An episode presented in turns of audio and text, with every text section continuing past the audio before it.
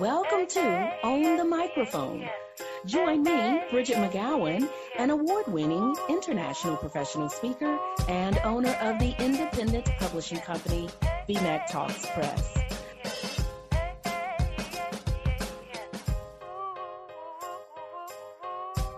And welcome to today's episode of Own the Microphone. I'm Bridgett McGowen, and today I have with me the one, the only Janice B. Gordon. Janice, welcome to the show. Oh, it's a pleasure to be here. I am thrilled because I just love listening to you talk. You could read the dictionary to me, and I would be perfectly fine with it. Well, we might just do that here. well, just a second. I might be fine with it. Listeners may not. So okay, okay. Let's, let's proceed as planned. Now, you and I met through a publishing project that was a total blast, and we might talk about that a little bit in the show. But we've also grown to, I don't know, connect with each other a little bit further because we both share a love and a passion for speaking. And you and I were talking before we hit record about how people will think that the speaking profession is super glamorous, super hot and sexy. Glamorous was your word, hot and sexy are mine, just so we're clear, listeners. Let's talk about that. What we see on social media is one thing, but can you give us some real talk behind professional speakers? it's it's a bit like um, thinking you're a pilot, but actually you're you're the hostess of the plane, and it's hard work. You know, it looks really glamorous. Uh, if you're getting on planes, you're going to events, and you're getting up on stage. Of course, you're going to post the glamorous pictures but you know if the plane's not leaving on time your luggage doesn't arrive just like if you're going on on a business trip but you have to get up and perform. So when things go missing or the organizers are not as organized it doesn't really matter how professional you are you have got to be on your game always. So there's no kind of let up uh, at, at all.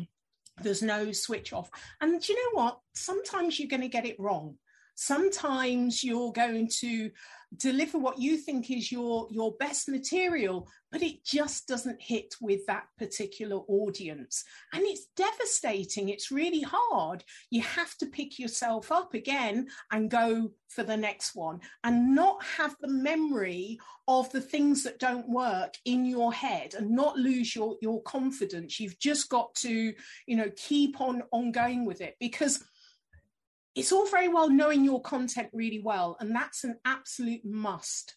But you have got to learn the skill and adopt the capabilities of speaking. So it's the performance of speaking, it's the language and the way you communicate, it's your timing, it's your pace, it's the way you represent yourself, your branding. How does that show up on stage? There's so many elements to it it is hard work. It's really hard work. And unless you have a passion, I think there's two types of speakers. There's one where they're the star, and there's another where they make the audience the star that they're there for the audience and i'm what i'm that type of speaker so i'm willing to make a fool of myself you know, because I really want that message to be landed. So I work really hard, really hard on trying to make sure the content is easy to absorb, it's fun, it's enjoyable, um, it's interactive. I don't deliver the same thing to this, uh, a different audience time and time again. I work really hard. So I really want listeners to get the message that it's not an easy task and you've got to be really passionate and committed to it, but the rewards are amazing. Now, you mentioned there are two kinds of speakers those that make the audience the star, and then those that kind of make themselves the star. Is it okay? And you tend to be the one who makes the audience the star. Is it okay if a speaker makes him or herself the star? Uh, it, it is okay. I think it's a lot to do with, you know, you've got the various personality tests, um, whether it's wealth dynamics or Myers Briggs or DISC profile. Um, some people are just real stars, uh, and some people are more extroverted. Um, that's how they get their energy from the audience. So the more the audience gives them energy, the more it's about them. And then those are introverted. So it's like saying, is it okay to be extroverted or introverted? It just is. And those that are more introverted tend to be um, a bit shyer, more stand back. They don't necessarily want to be, they want to get their message out, but they don't want to be the star of the show. Really at the front, it's all about me. And they tend to be the, the people where it's more about getting, they're a conduit for the message. So they want, they work really hard to make sure that other people get the message. Now, it doesn't mean that either one or the other doesn't have to work hard at the skill and the stagecraft of of speaking. They both have to work equally hard but it's the way that the message is actually um, delivered. Some people want to go and see a presentation and listen to a star and be inspired by a star and expect that star to act in a certain way. And then it really bursts the bubble if it's somebody that wants to be down with the audience. Um, so audiences expect different things of, of speakers as well you're right about that. I mean, and, and let's be honest, if we have Oprah Winfrey or you know pick any big name that's going to that is on an agenda at a conference then the audience has a different expectation than if it if Bridgett McGowen is on the agenda they're going to want to learn something from me they're going to want their needs put front and center. But if you've got someone with celebrity status, the audience tends to have a, uh, have a little bit different expectation. What do you typically speak on, and what's one of your favorite presentations you've ever made? Ooh, favorite presentations. Well, my core message is about revenue growth through customer excellence and sales. And the reason why that's my core message is because I have a background in customer experience and sales. And so I put those two things together. So when I started off in financial services and sales, sales I learned the traditional way of selling. And at the time in the 1990s, we were still cold calling, so stand up cold calling.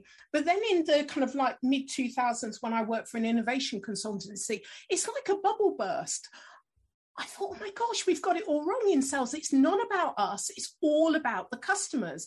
And so that's been my, my mission, my message all the way through to help traditional salespeople to really understand that it's really the buyers. We know this now, they're, they're in control. But how do you make sure that you stay on the buyer's radar? How do you make sure that you become the trusted advisor? How do you make sure you deliver the kind of experience that your buyer wants and then they're going to return to you? And that's through the customer experience and the organization being very customer centric. So that's my, my core core message.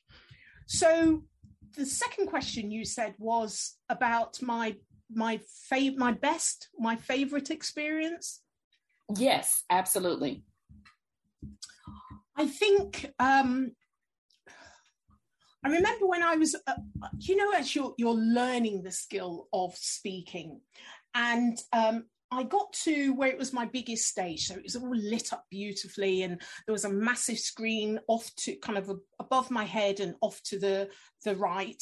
The the podium was on on the left hand, but there was a, a nice space stage. Like I know you like to move around, so do I. I don't like standing behind a podium. So the first thing I did, I got them to, to move the podium below the step of the stage, so I could have a clear path to move move around.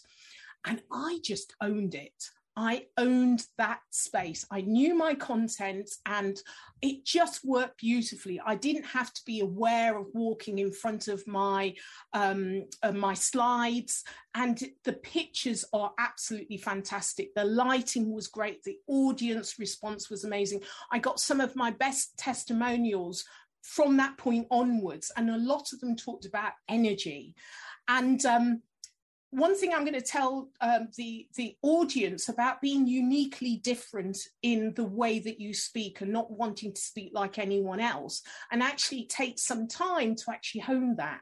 And one way of discovering that is actually getting your audience to give you testimonials and look for the particular words they use to describe your performance on stage.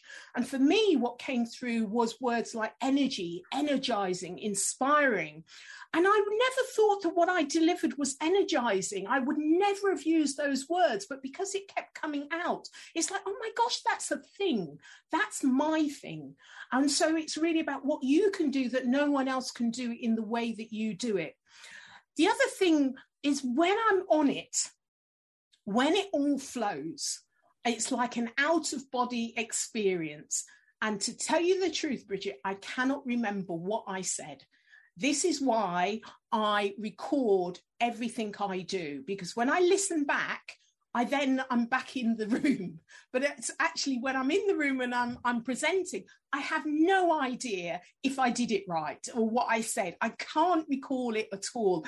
And I don't know if you've ever had that experience, but that's when I know it flowed beautifully. Yes, yes, Janice. Let me tell you, it happens a lot of times when I'm practicing my presentations. Mm-hmm. I will say something as I'm just going through all of my slides, but I'm also practicing and performing full out as if my audience is there with me. And I will have times where I will stop and say, Oh, wait a minute, I need to write that down. Or, Oh, I need to type that in the notes because it was something that I had not even planned. But I'll find myself in that state of flow. And actually, one of my other guests, I believe his name is Rob or maybe Bob oh, I'm flubbing this really badly right now. But he and I, another guest, and I talk about this state of flow where you're just, you're in this zone where the thoughts, the passion, the energy, the excitement, all of it's just coming from you. And like you said, unless you record it or when you're live, you cannot stop and say, oh, that was a really great thought. Let me write it down, everybody. but I find myself doing that when I practice where something just sounds like a huge aha where I have to make note of it. And I like something that you said that I am going to throw out as a teachable moment to the audience. And that was where you didn't like how the stage was set up for you and you made a request that they move the lectern so you were able to freely move about the room. Here's something else that I learned. And it comes from the point that you made about energy. So it was important that you had that piece of furniture moved so that you were able to uh, move about. And like you said, I like to do the same thing. But I also found out one time, and I cannot remember the exact presentation, but I remember the feeling that it created in me. I did not have a lapel microphone. I had to use a handheld microphone, and everybody, this is all going to come together in a second. I had to use a handheld microphone, and my energy was definitely off. I did not have the same excitement and just overall feeling that you normally get from our presentations because I, I it was something about having to hold that microphone and I wasn't able to gesture like I normally do when I talk that I'm afforded when I have that lapel microphone. So going forward, my ask when it comes to making a presentation to a room that's has more than probably 20, 25 people. If you only have about 20, 25 people, that's intimate enough where I can just use my normal, my voice and not need it amplified by technology. But if there are more than 25 people, that is a specific request I have is that I have a lapel microphone because I feel I feel constrained and so, everybody, our teachable moment here or our lesson here is ask for what you need or what you want. Just like Janice made that ask for that that lectern to get moved, and I going forward after learning that that handheld mic just wasn't my jam, and now I ask for that lapel mic, hands down. Ask for what you need or what you want that is going to put you in a position to give your audience all of you. Would you agree, Janice? I would absolutely agree with that. You know what works for you, so don't be a- afraid to ask for it. But it means that you need to get there. This is the other teachable moment. You need to get there early. I like to walk the stage, so you can't do that if they're kind of back to back speakers going in at a conference. So it might be the night before or really early in the morning. Get on that stage and walk the stage understand what it feels like. How many steps from the back to the front? How many steps from side to side? Are you still in camera range if it's been filmed? Mark the floor so that you know what are the parameters of, the, of that stage. Sometimes the sound bounces back if you go into particular corners of the stage as well. So you need to know what that is. You don't want to be doing that live. So make sure that you, you go in early um, I had, um, we often have a situation when we have um, audio and um, video, you know, the the engineers um, there, and we, I always go through my slides. And they, for some reason, they had some glitches with a few and they took them out. Well, I've got to know that up front so I can adjust my presentation. But then what happened in the presentation, it decided to, you know, kind of skip over several others. So you've really got to know your content back to front. And if you have to ab- abandon the slides, be prepared for that even if you have uh, you know, engineer an engineer desk there, it doesn't mean it's all going to work in sync. And even when you've practiced it, it doesn't mean that it's going to work as is. So be prepared for the worst case scenario and just pick it up and keep it going as if it was meant to happen. There you go. Janice B. Gordon, the customer growth expert, listed in the top 50 global thought leaders and influencers on customer experience. 20, 20, and 150 women B2B thought leaders you should follow. 2021 and LinkedIn sales 15 innovating sales influencers to follow. She's a rock star. She's the founder of Scale Your Sales podcast and framework that that reimagining revenue growth through customer excellence and sales. She is the the founder of that as well. Janice B. Gordon is a consultant, an international speaker, educator, and facilitator. She's also the author of Business Evolution Creating Growth in a Rapidly Changing World. And she is the co author of Heels to Deals How Women Are Dominating Business to Business Sales. You know, this question just popped into my head. How would you say women are able to dominate the stage in a way that maybe their male counterparts cannot dominate the stage or cannot dominate uh, in the same way. Are, are there talents? I, I think about talents in sales, but are there also talents in speaking that women have that we should just really be rocking it? Do you know what? I think it's very similar to, to sales. Yeah. I think it's important not to compete with men. We're different, so just be different and stand in your own rock star space. And if your voice is a little quieter, well, guess what? People lean into it. You may have to use gestures. I often tell women when you want to say something, you're, we're often in a room full of men and they talk over you. So when you want to say something, pause. And as you're saying it, stand up like you were meant to stand up.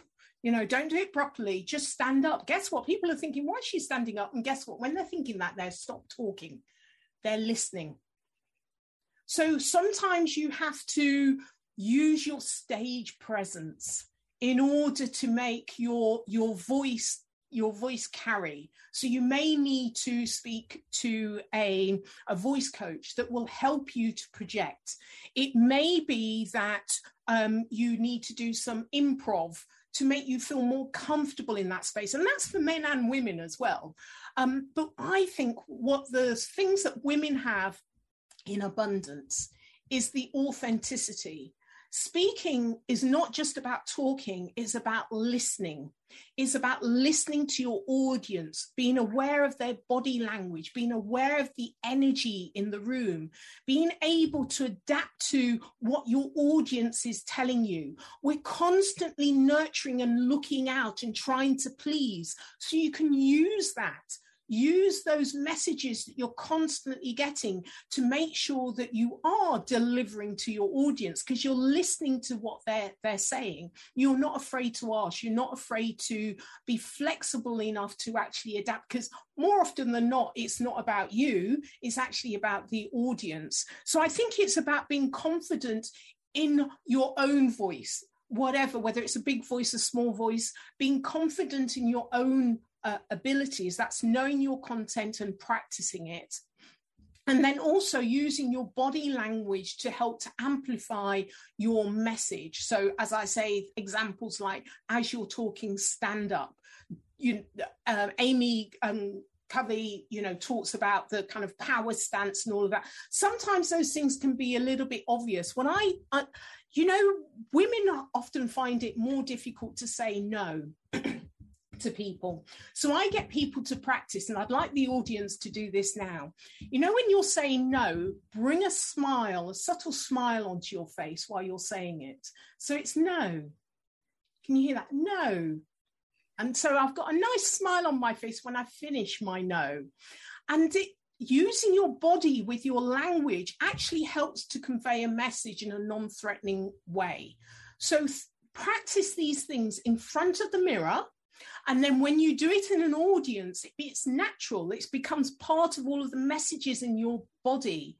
So the other teachable moment is, like you've just said, is practice your presentation as if the audience is in front of you, but you're look, you've got a mirror in front of you. So you can see your body language, your facial expression, you can see what works often we're not aware that we're not smiling enough when we're speaking.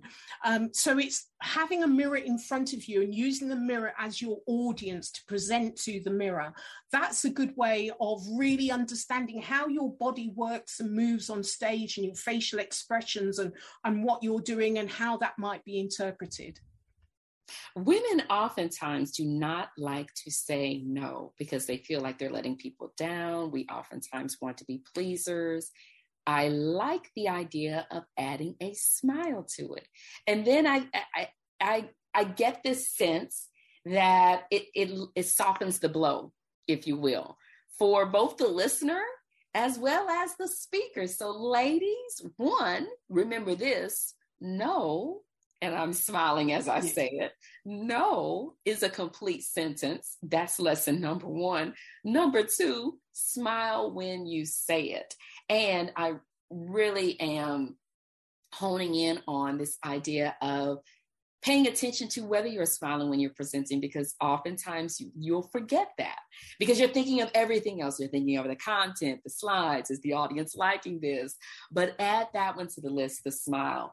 In a moment janice is going to ask me a question. I cannot wait to hear it. But before then i want to highlight a word that I've heard a number of times from you, and that is confidence. Where does your confidence come from when you make presentations? I, I, I speak to, I do a lot of presentations, as you know, I'm on panels, and often this word confidence and uh, comes up and imposter theory and i it seems to be attached to women in particular. Women are not confident, they don't come across uh, confidently.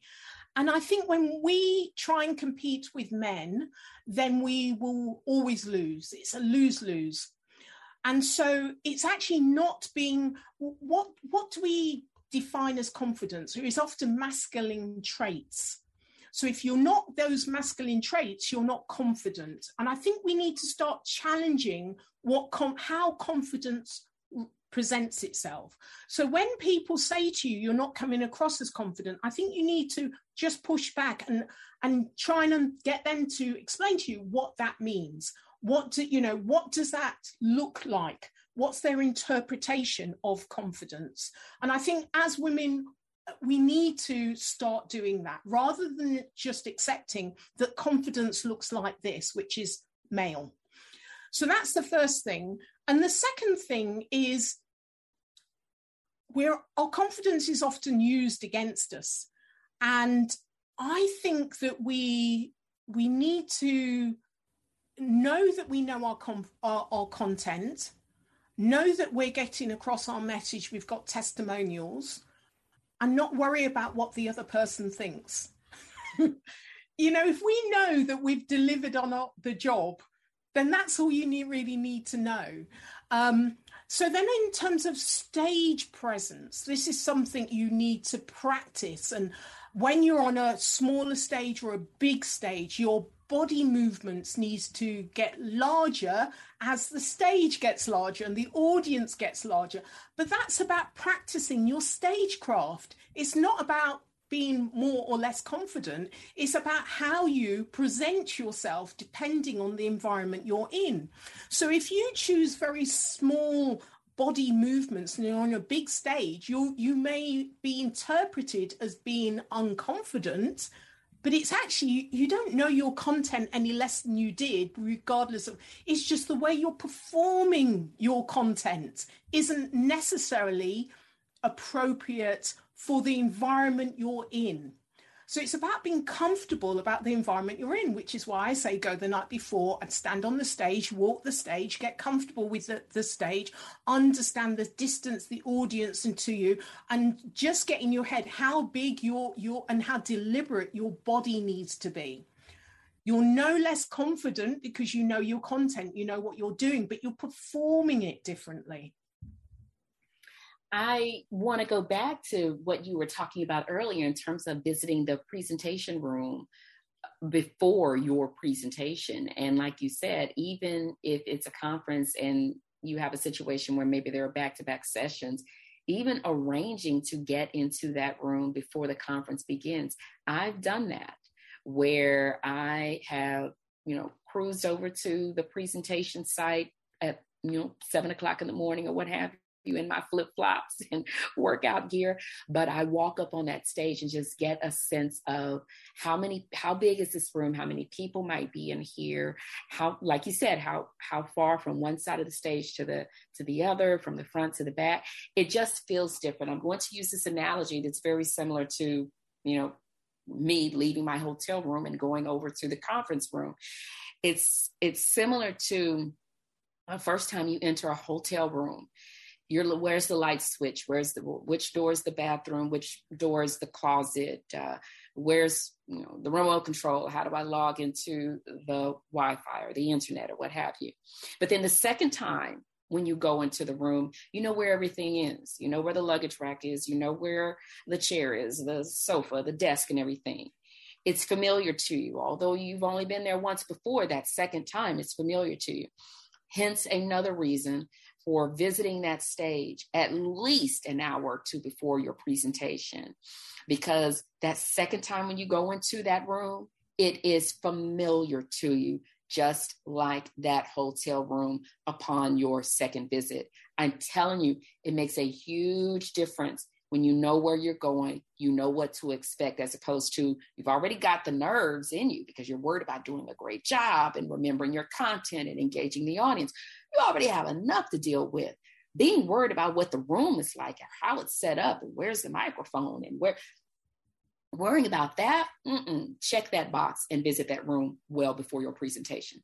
Janice, what is your question for me? Well, are you ready for this one? I am ready for anything. What what's the phrase? I stay ready so I don't have to get ready.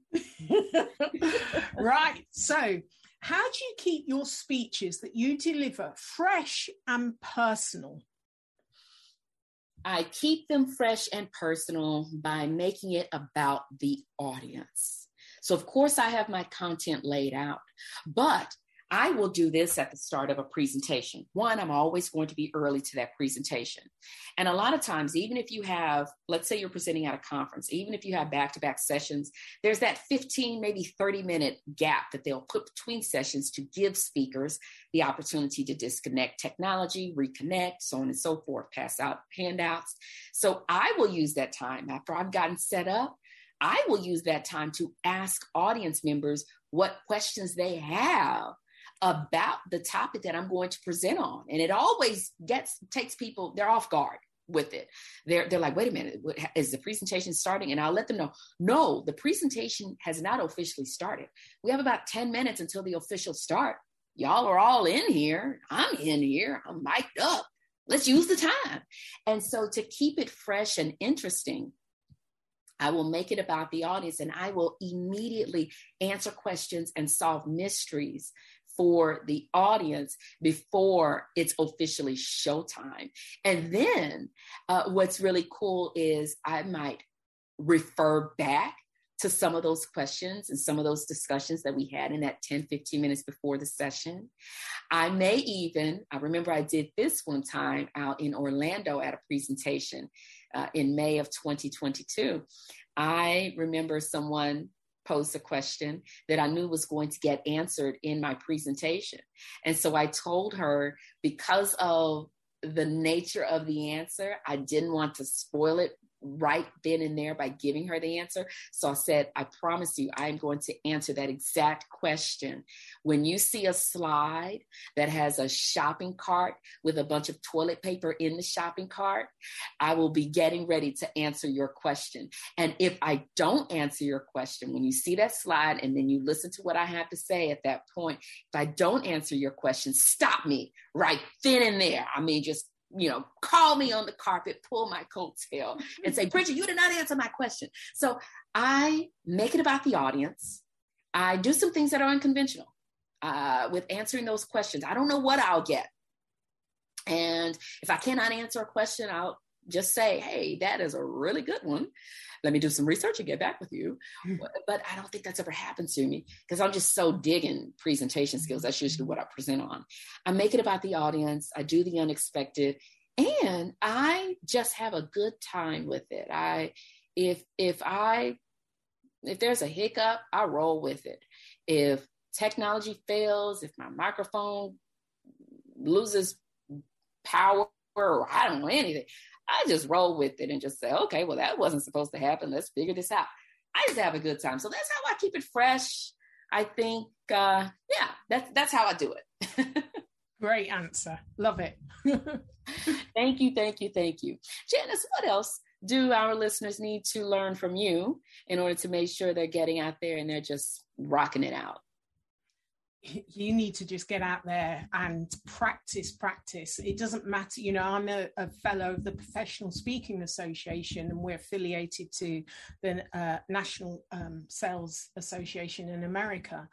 You know to be a good communicator you've got to practice it. And so the way to practice it is get it in front of audiences as you develop your your content and you develop your uh, stage presence and uh, speaking abilities. You've got to get out there and and speak. So initially you you may not um, you know be able to earn a, a, your living for, um, from it but think of it this as your training ground. Even now i will do presentations what i call showcases uh, when I want to develop something new um, and I need to try it out in front of an audience. And that's exactly what a comedian does before they go to the big arenas.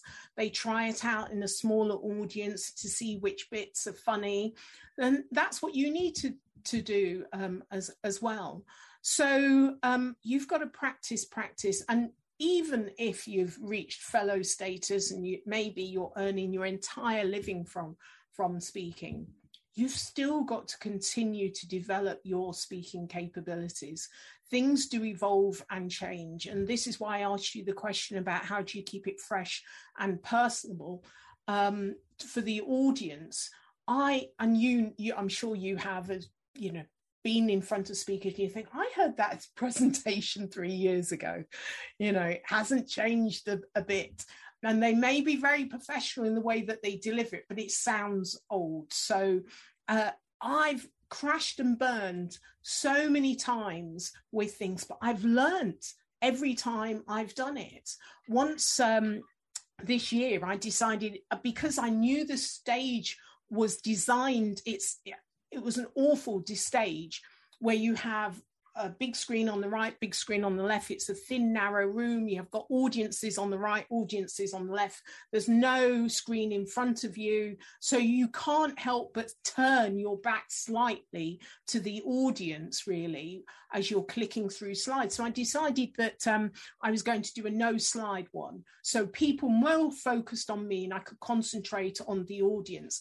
And it didn't necessarily go well um, but you've got to keep trying different things and not just stick to that's how you develop your skill and your ability to improve. So be brave. Once you feel comfortable with your confident with your content, you've got to keep experimenting and developing new skills and things. And as you say, when things don't work, you just, well, I didn't expect that. So let's just run with it. And often the audience loves you even more because they feel your humanity.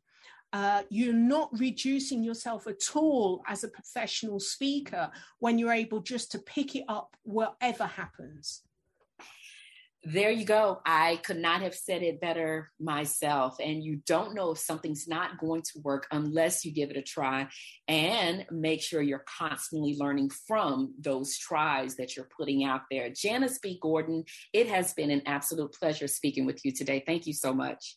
Oh, I've loved it. Thank you so much for inviting me. For sure. And to my listeners, thank you for tuning in. Until next time, make sure you always own the microphone.